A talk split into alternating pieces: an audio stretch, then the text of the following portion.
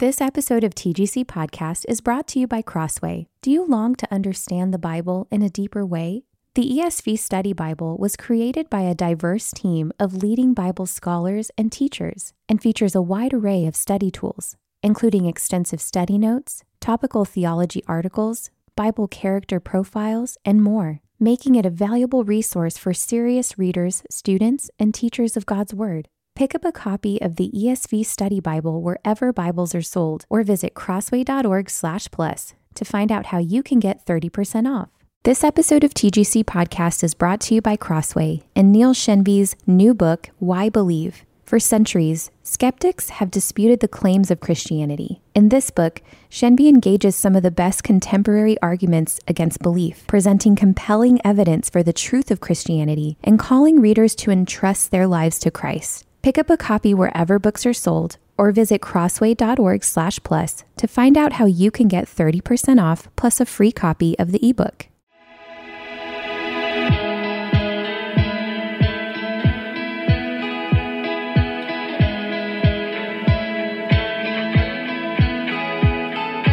Welcome to the Gospel Coalition podcast, equipping the next generation of believers, pastors, and church leaders to shape life and ministry around the gospel.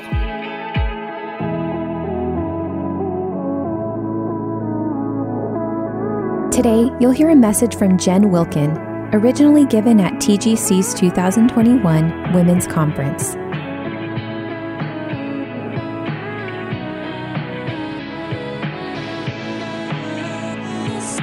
I am so thrilled to be with you this afternoon. We will be in Romans 11, starting in verse 33 and going through chapter 12, verse 2. Romans 11, 33, going through verse 2 of chapter 12. When I was assigned this topic, I was extremely excited because. Um, it is dealing with some of my favorite themes in all of the scriptures. When I found out that I would be going after Dr. Lig Duncan, I almost passed out because I am, uh, I'm not too old to remember when I used to listen to him teach on cassette tapes in my living room.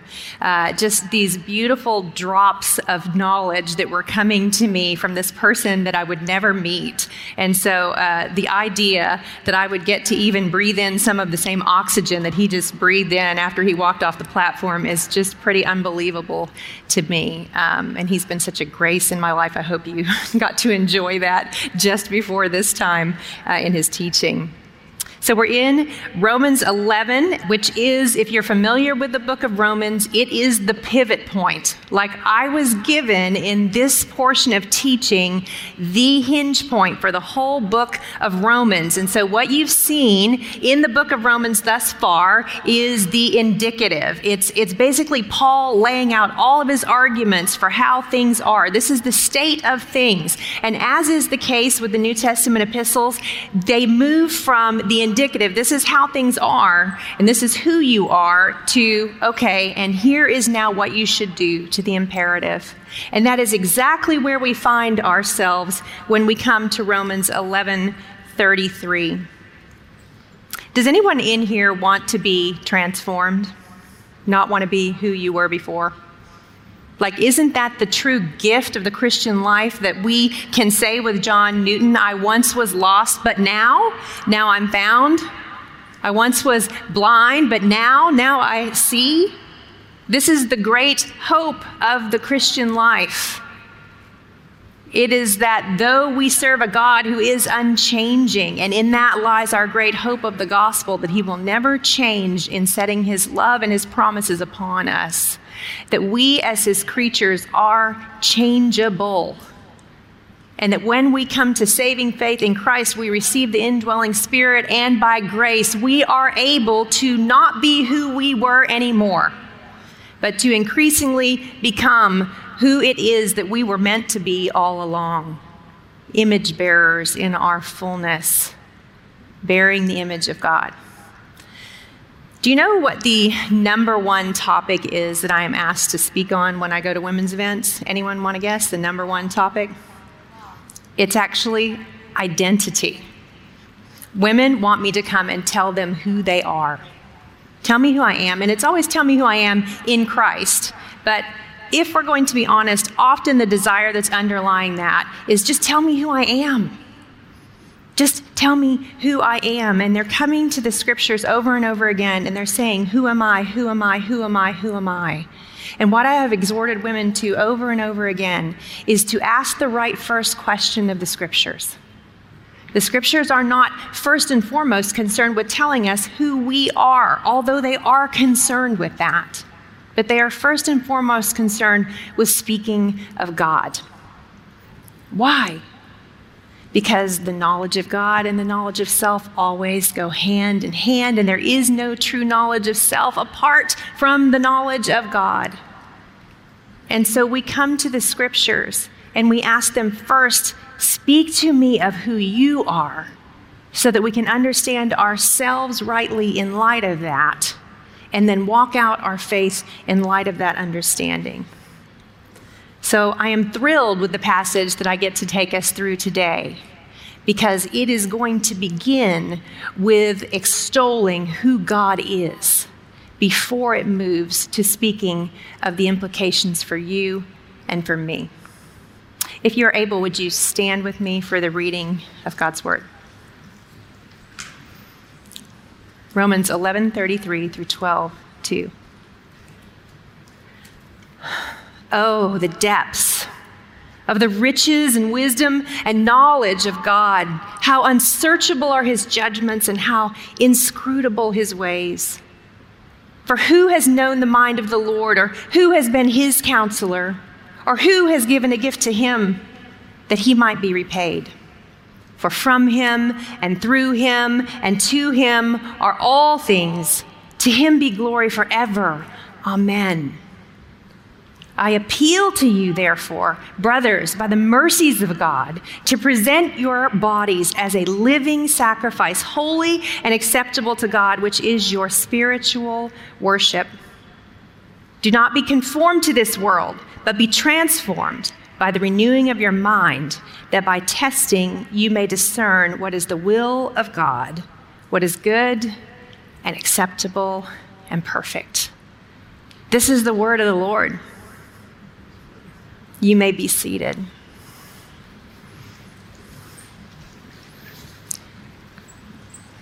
I don't know if you've been paying attention to the tone of the book of Romans, or if you've ever gotten to study it prior to today, but Paul is fairly matter of fact in the way that he approaches the first 10 chapters. He's laying out arguments. In fact, for years, it's my understanding that the epistle to the Romans was used to teach good legal strategy, good argument for lawyers in law schools.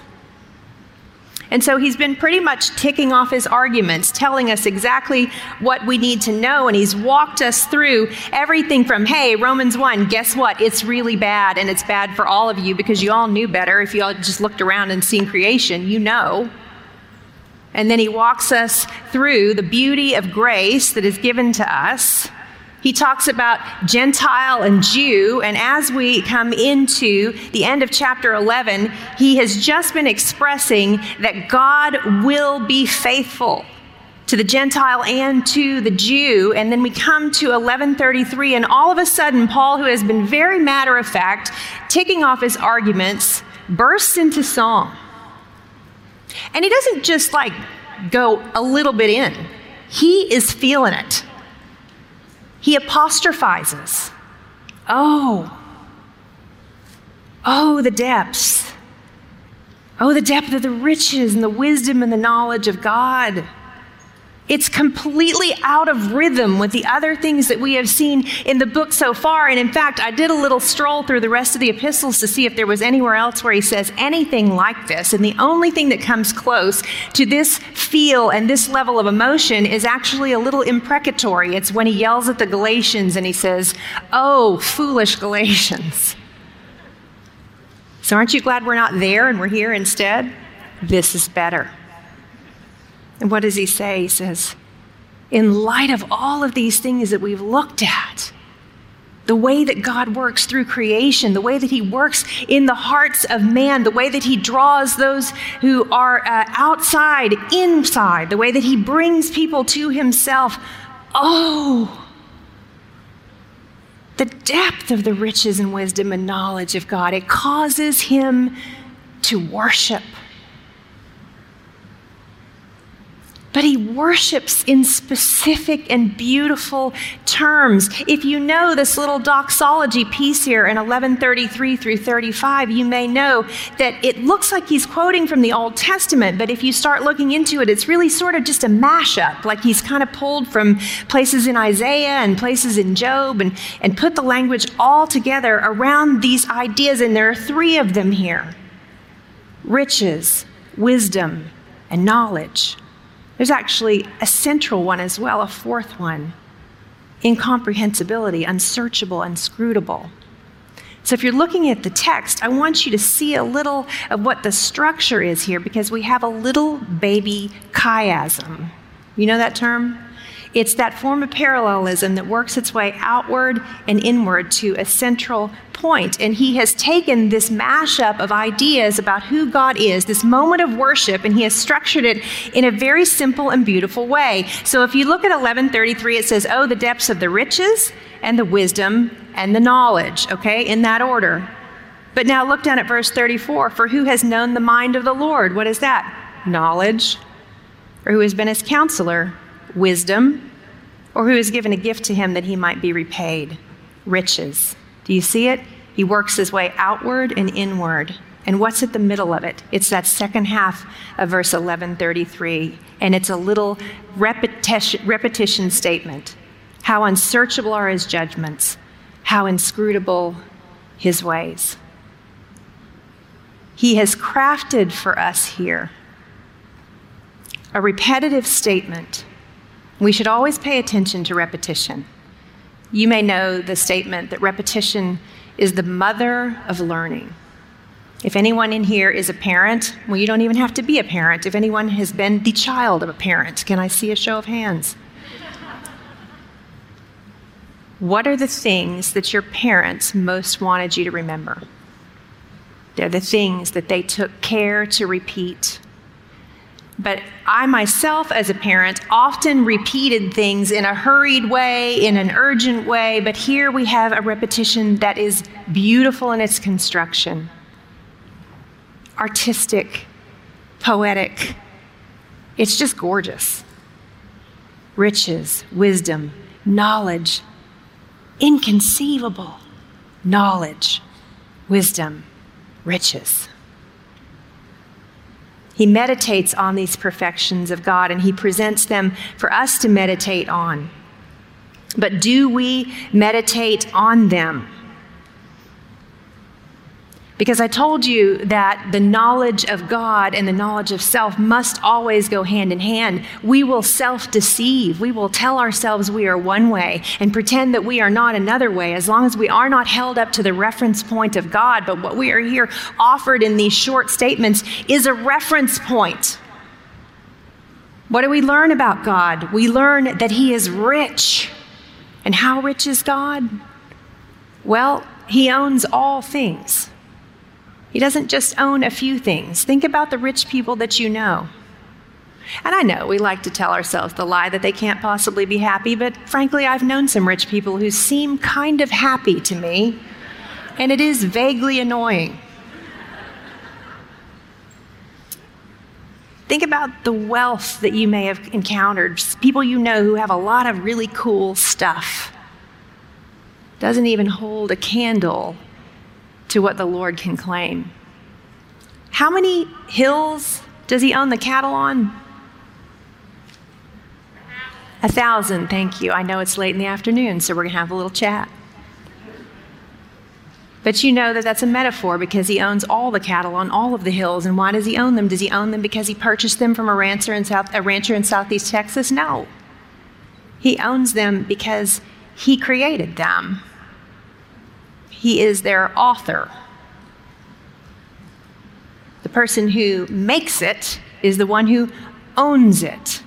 God's riches are not something that he has acquired from someone else. It is because he is the origin of all things, and ultimately all things belong to him. You and I, as Christians, inhabit the world completely different than our unbelieving counterparts because we understand that we are stewards, we are not owners, and that anything that has been given to us is given to us on loan. It is something for us to care for and to multiply and to distribute.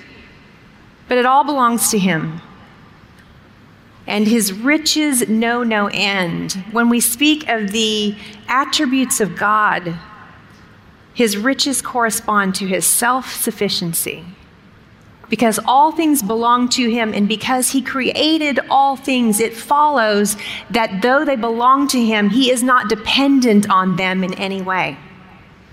If God needed them, if he needed the cattle on a thousand hills for himself to survive, then they would have existed from all eternity.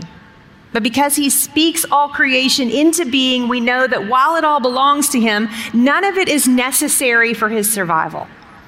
He creates it according to his good purposes. He is not just a little rich, he is the owner of all things. He does not need anything from anyone else. This is a foreign concept to us. You don't know any human being who doesn't need something from someone else. You've never met a human being like that. And why is that? Is it because of the fall?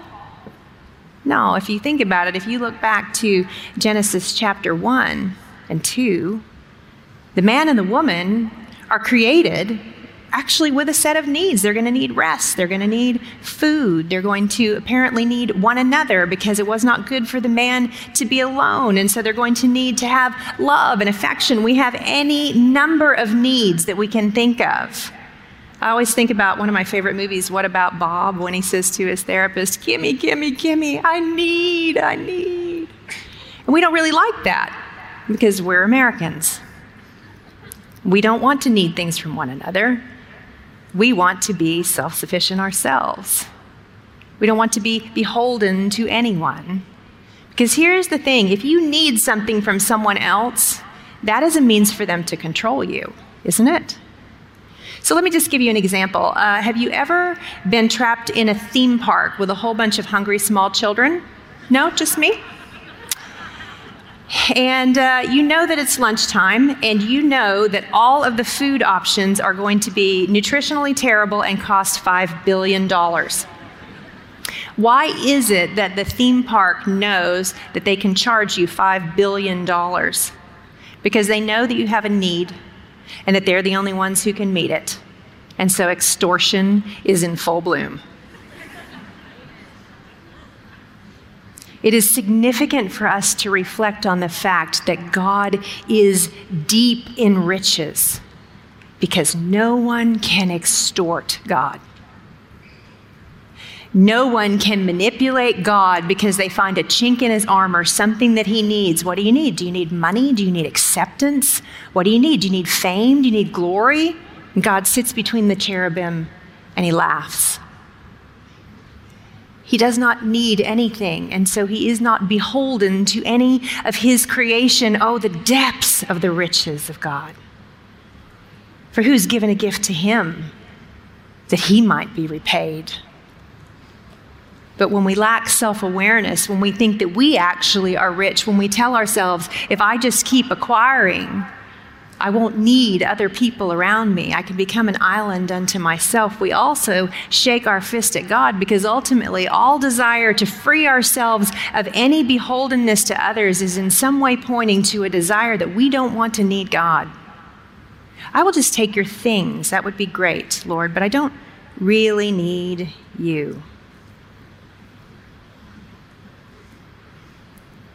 And when we say that, when we seek to be self sufficient, we are saying, I will ascend to the heavens. I will be like the Most High God. Every attempt to insulate ourselves from needing other people in true and healthy ways, ways that actually we were created to need in, is an attempt to sit in the seat of God and what we ought to do instead is to bow in reverence, as Paul is doing here, and say, Oh, the depths of the riches. And that any God of such deep riches should choose to associate with one as impoverished as me. It's unspeakable, it's, it's, it's incomprehensible. Who has given a gift to him that he might be repaid? Does anybody have in their life a person who's difficult to shop for? I want you to think about them right now. You're like, gift card, gift card, gift card, gift card. You just keep giving them gift cards because you don't know what to do. God is not like that. There's no gift you can give him that can possibly be just the right thing. And that's good because we don't have anything that he wants. And what freedom there is in that. We can certainly never extort him, but we can also never let him down in showing up empty handed. I've heard it well said that the God who spoke nothing into something in the creative act can do the same with our nothing. Oh, the depth of the riches, but also the depth of the wisdom of God. And the wisdom of God is the ability to take the facts and to use them for best ends. And so I love that wisdom and knowledge are actually showing up right next to each other in this passage because of the way that they work together to help us to worship God as we should. No one can extort or blackmail God because He has all of the things that He needs. He has stuff. He doesn't need your stuff. In fact, your stuff is actually His stuff, whether you're paying attention to that or not. Sometimes He likes to teach us that in rather shocking ways. But it's not just that He has riches, it's that He has wisdom and knowledge. And just as is the case with Him having all riches, guess what else He has all of? All wisdom, all knowledge. God is omniscient. He knows everything there is to know about every single thing. He knows all things past. He knows all things present. He knows all things future.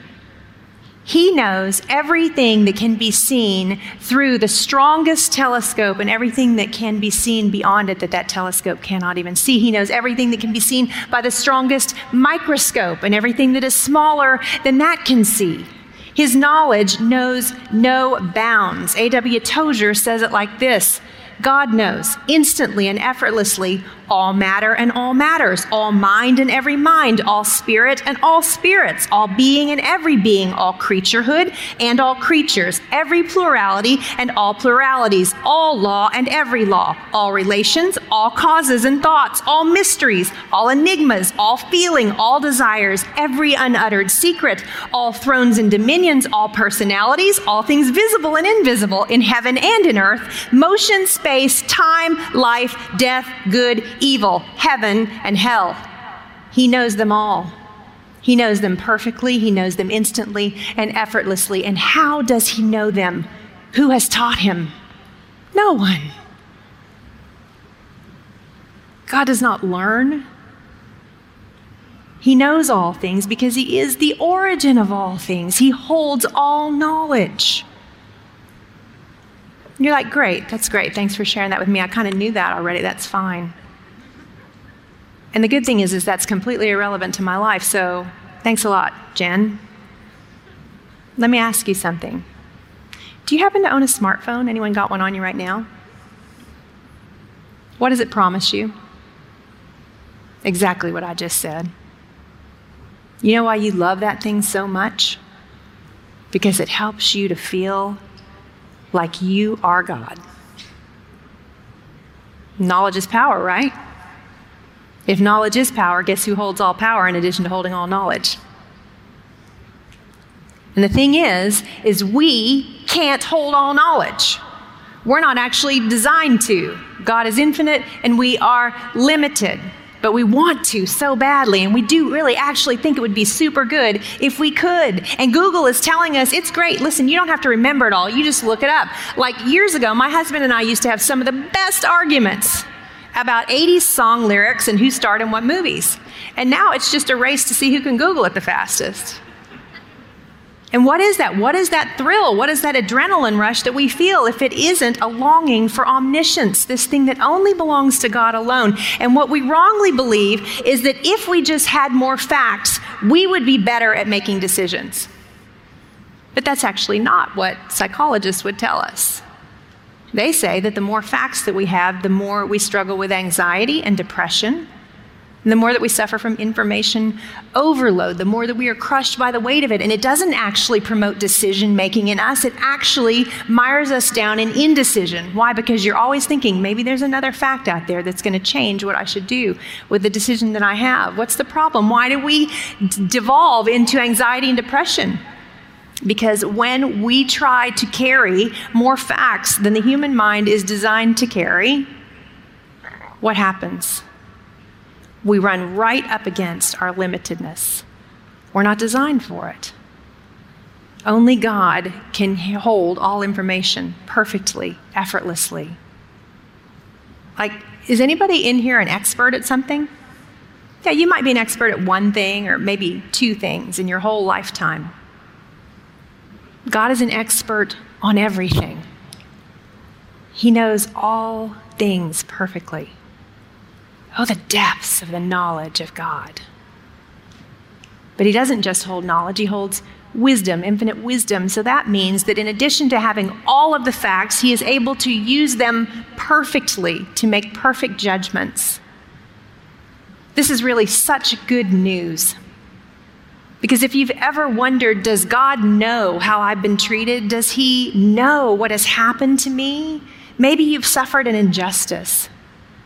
What can you know about God?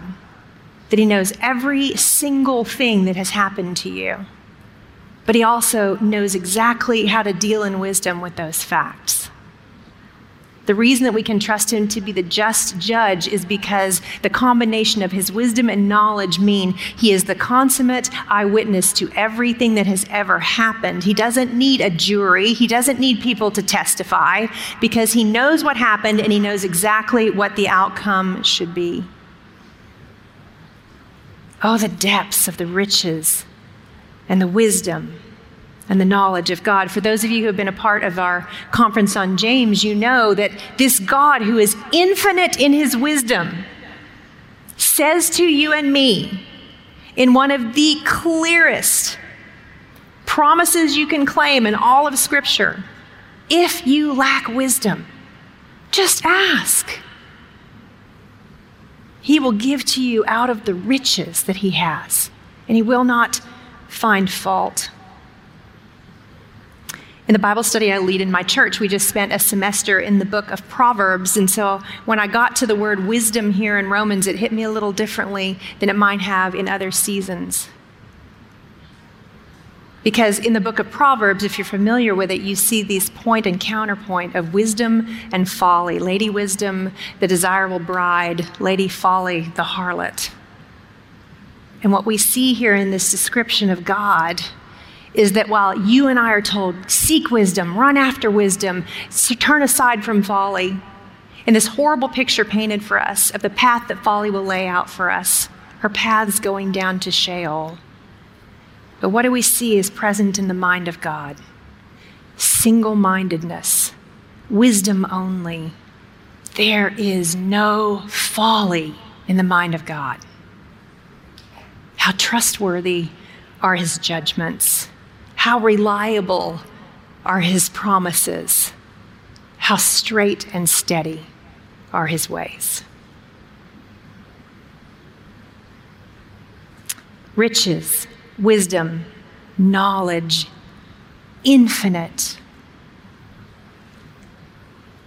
And then we see this other statement right in the middle of our little chiasm how unsearchable are his judgments and how inscrutable are his ways. We learn another thing that is true about God God is incomprehensible, He is unable to be fully understood. Now, this does not mean that God cannot be understood. That's what this book is for. This is his declaration of himself to us. And all that is needful for life and godliness is in here.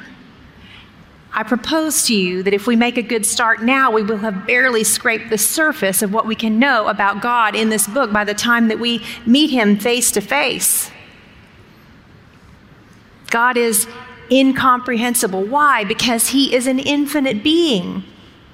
And so you might crack open a theological uh, work, you might crack open a systematic theology and walk through the doctrine of God and see that there are attributes of God, things that are true about God that are listed there, that He's loving, that He's just, that He's merciful, that He's good, omniscient, omnipotent. All of these things that we know are true about God because we spend time learning about them in the scriptures. But these are but the outer fringes of what there is to know about Him. Because an infinite God has an infinite number of things that are true about him. Now, think about our human relationships. It can be a little unsettling to think that the God of the universe is keeping secrets from us in this life about things that are true about him. Because if you've ever been in a relationship with someone and found out that they had a secret and it was one you did not want to know, that's not awesome. But here's the thing about God there are no skeletons in his closet. The things that we will not know are true about him in this life are only good things because he is infinitely good. Now, the worship leaders will tell you that um, eternity will just be us in a giant uh, praise song. Like, all we're going to do is just sing praise songs for forever. And I have to say, when I hear that, I feel a little deflated. Uh, I mean, I can sing, don't get me wrong, and I can even learn to put my hands in the air belatedly, should I need to. But you know what the Bible teachers think eternity is going to be? An opportunity to discover with ever increasing, increasing clarity the infinite character of God with no limits whatsoever on our time, with no limits on our abilities. But even in the next life, we will be finite. Will not suddenly be dropped on us, but we will have an eternity to explore the beauties of an infinite God. His ways are unsearchable, unscrutable. And so a question is asked Who has known the mind of the Lord? And what is the answer? No one. Who has given a gift to him that he might be repaid? No one. And in response, he says in verse 36 For from him and through him and to him are all things. To him be glory forever. Amen. Look at that beautiful progression. For from him, he is our creator. And through him, he is our sustainer. And to him, he is our perfecter. He is our Alpha. He is our Omega. He is everything in between. He is our origin. He is our path. He is our terminus. In him we live and move and have our being.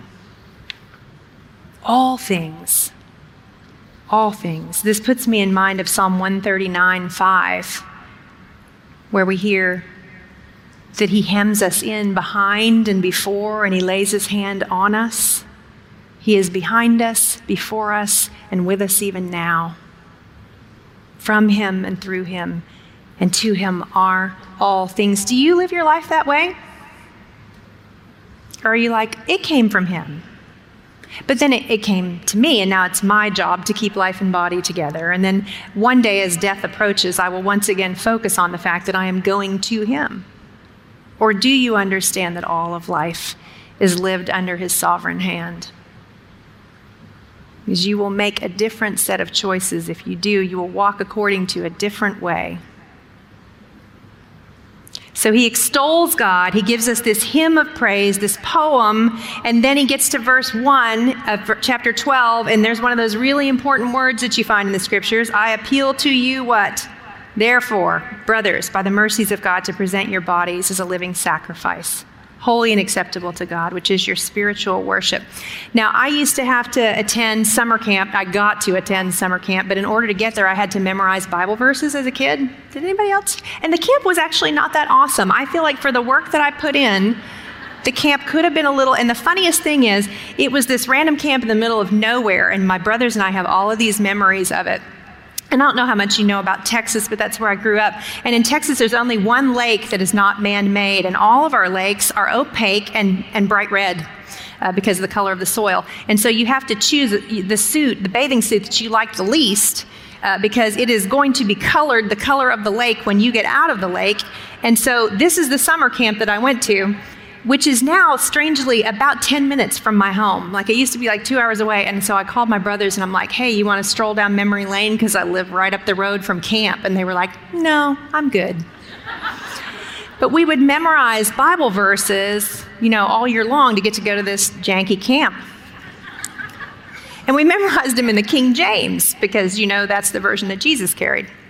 And so those are the translations that are often floating in my head when I am going through a teaching like this. And, and this is one of the ones that I memorized was Romans 12, 1 and 2. I beseech thee, therefore, brethren, in view of God's mercy. So that's what floats around in my head. But listen to what Paul is saying here. Therefore. What's the therefore, therefore? This is a bigger therefore than some. This is the pivot point for the whole book. He's saying, listen, in view of everything that's come before, but also don't miss, it's in view of what I just said to you. I just proclaimed for you in worshipful tones a vision of God high and lifted up. And you know what happens in the Bible. Anytime there is a vision of God high and lifted up, what is it? People understand themselves in a different way than they did before. The knowledge of God shapes knowledge of self, self awareness emerges, and then there will be action. But he doesn't just say, hey, give some thought to this, therefore. What does he say? I beseech you. I appeal to you. He's not done being fervent in his speech here. I appeal to you. I want you to reason with me. Look at all of these things that we've talked about. Think about who God is. And in light of that, please, please listen to me. By the mercies of God, present your bodies as a living sacrifice, holy and acceptable to God, which is your spiritual worship. I think these verses are so familiar to us that they don't strike us in the gut the way that they should. They don't hit us the way that his original audience would have been hit by them. He has just said, and he is a Jew. Remember this, he's a Jew. And he understands that there is something going on in the sovereign will of God, which means that his own people will be slow in coming to the knowledge of God. And he's able to recognize the beauty of the Gentiles being called into the good news. But here he appeals to our Old Testament memories. He appeals to our memory of the sacrificial system. And what does he say? He says, present your bodies as living sacrifices. There's no more bringing a sheep or a dove. No more of that. No more grain. No more first fruits. It is you. Bring your bodies as living sacrifices. And by bodies, he doesn't mean necessarily just your physical bodies, he means bring your whole selves. And they will not come as dead sacrifices, they're living we don't think about what it would have been like to be in the temple on the day of sacrifice. We don't think about hundreds and hundreds and hundreds of years of death and blood, death and blood, death and blood, death and blood, until the coming of that final sacrifice. And then what do we see? No more. No more blood will be shed, and you will come as a living sacrifice Present yourself before the Lord. The King James would say, which is your reasonable service. That's my favorite wording. I'm sticking with it. Reasonable service. It's reasonable. In other words, to not do this would be irrational. You know, years ago I studied the book of Judges, and up until I had studied it, I thought it was a book of uh, hero tales, and then I realized it was actually not that at all. Anyone studied it? And um, the very last of the judges is uh, anybody remember who the last one is? Going out with a bang? It's Samson. Okay, later we're going to have a little Bible pop quiz because that was a slow response time. I always thought Samson was like, oh, he's so strong. And then that mean lady cuts his hair off. But if you follow the story, it's like, no, he's kind of a dirtbag the whole way through. And at the very end of the story, if you remember, he's had his eyes gouged out and they've strung him up in the temple of Dagon. And he pulls down the columns and he kills all these Philistines as he dies. And one of the commentators, uh, when I was working on that study, remarked that he actually slayed, his whole mission was to subdue the Philistines as a judge in Israel. But he actually only slays Philistines in his death. Like he slays more Philistines in his dying than he does in his living. And this commentator rather ominously said, Be useful to God while it is still called today. Don't be known as a person who was more useful in your dying than in your living. Paul urges us present yourselves as living sacrifices. There is no more blood required for sin. Live your life sacrificially before the Lord. It is reasonable service. It is a reasonable thing. And when I read that, I thought about the words of Isaiah spoken to you and me this side of the cross. Come, let us reason together. Though your sins were as scarlet. They are whiter than snow. How should we live? It is reasonable to present ourselves to God to live sacrificial lives, to say it all belongs to Him, so I'm just going to be a steward. I'm going to keep giving things away. He knows all things. I have nothing to hide before Him. I may as well confess and trust that He knows what's best because He knows all outcomes. I can live a sacrificial life because I can trust the one to whom I am offering myself. Verse 2 says, Do not be conformed to this world, but be transformed by the renewing of your mind that by testing you may discern what is the will of God, good, acceptable, and perfect. And so we're shown here that we have really two options to be conformed or to be transformed, to be molded or to be metaphor, uh, meta, hold on, molded or metamorphosized. I think I just made up a word, guys. Will you simply be, you remember silly putty? And how you'd pull it out of that nasty little egg and it'd have flecks in it from whatever you stuck it to the day before. But what had it had done overnight, it had molded itself to the inside of the container and you could pull it off and that little silly putty logo would just be perfect on it.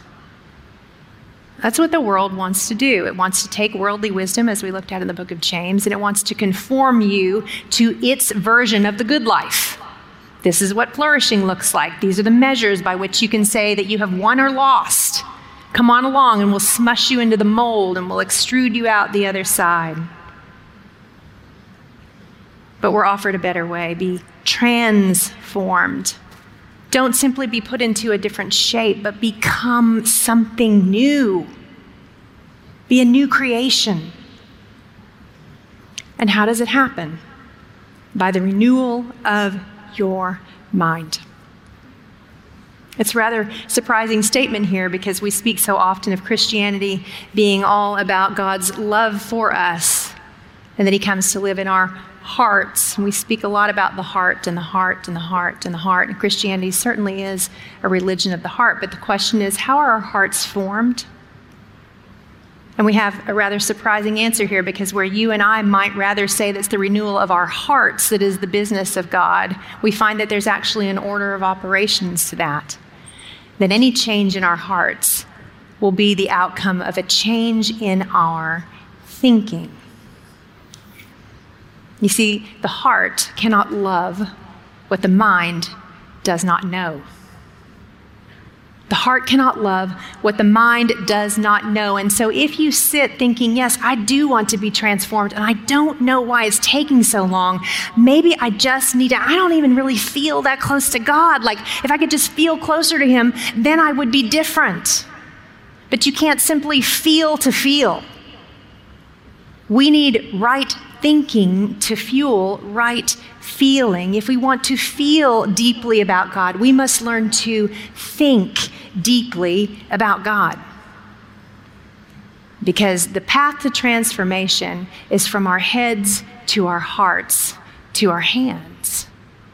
It's not enough to simply stop doing things with your hands if your heart is still wicked. How do you get your heart to not be wicked anymore? Well, you can't. The Holy Spirit's going to do that for you. But you know that, that passage uh, in Proverbs, that really famous verse that we all love to quote, delight yourself, I'm sorry, it's in Psalms 37 4. Delight yourself in the Lord, and he will what?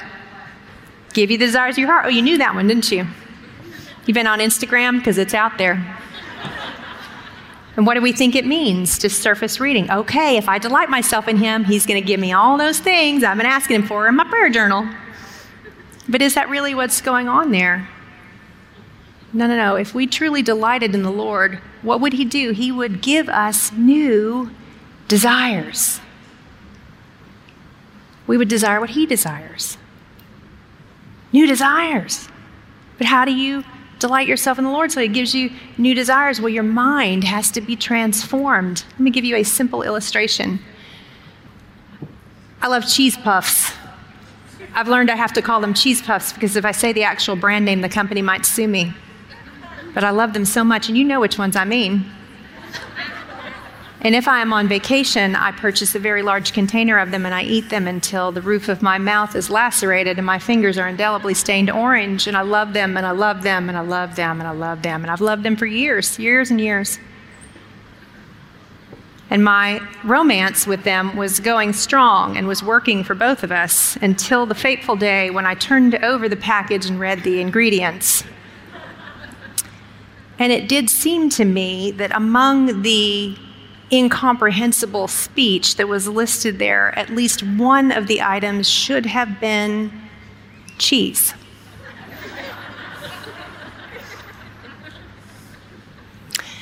My mind now knew something. It had gained a data point, a data point that impacted my love for the cheese puff. I now knew some things about how much fat was in them about how much sodium was in them. I mean, who is the jerk who finally decided to put nutritional information on the back of those? It's ruining my whole life. Except, what is it really doing? You know, and then you can't unknow. And then every time you see them, you're like, ah, oh, I know that. And so I quit them cold turkey. Except that that is a lie.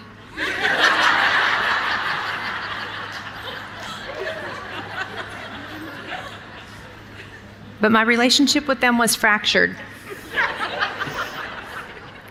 because what I knew meant that my desire for them was dying and dying and dying. It's a ridiculous illustration of a true truth. What sin are you less interested in because you understand its consequences in a way you didn't used to? That's the work of the Lord in your life. That's what Dr. Duncan meant when he said, We will be sanctified, but it might feel like it's killing us because he's killing sin. Because when your mind knows, then your desires begin to change.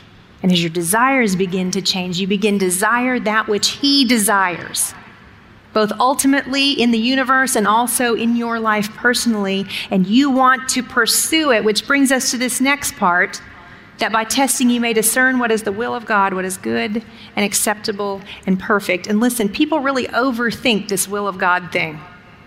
Like they want to know which car they should buy and what job they should take. They want to know what God's will is in a bunch of morally neutral situations, right? And frankly, I think if it's a morally neutral situation, apply the wisdom that you have to the facts that you have. Say a prayer, trust the Lord. Even if you make the wrong decision, God is able to sanctify you through the outcome of a wrong decision as much as He's able to sanctify you through the outcome of a right decision. You see, we uh, are actually not believers in karma. We don't think that if we make a good decision, God blesses us. So don't get hung up on decision points and think that the will of God for you has all to do with whether you choose this color shirt or that color shirt.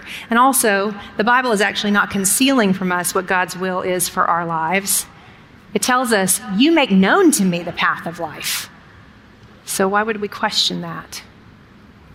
What's the will of God for your life? 1 Thessalonians 4 This is the will of God for your life. Your sanctification you know what your sanctification is? Be conformed, be transformed by the renewing of your mind. This is the only rational path. That's what he says. Come, let us reason together. You who were once red are now white. What then should you do? Submit yourself. Ask for the mind of Christ.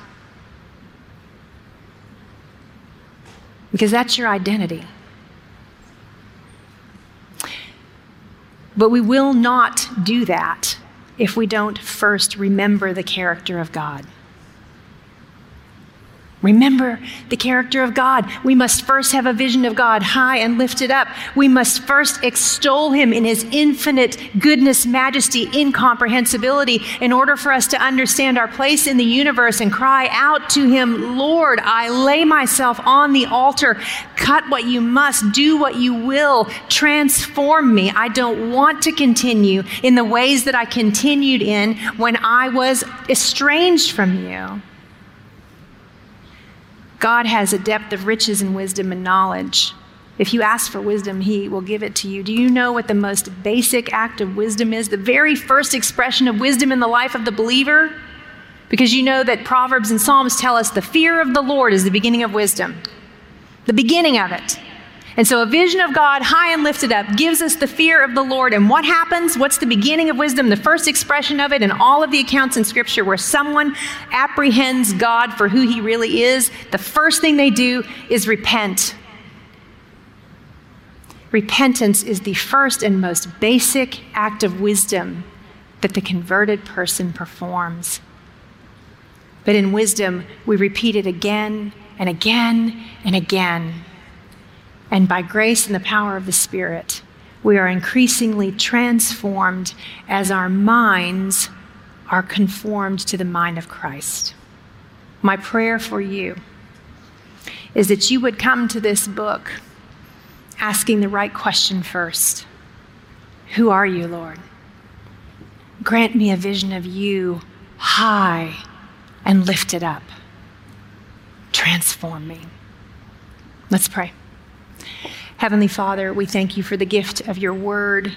We thank you for the gift of your Son, who was that final sacrifice that we might come to you as living sacrifices.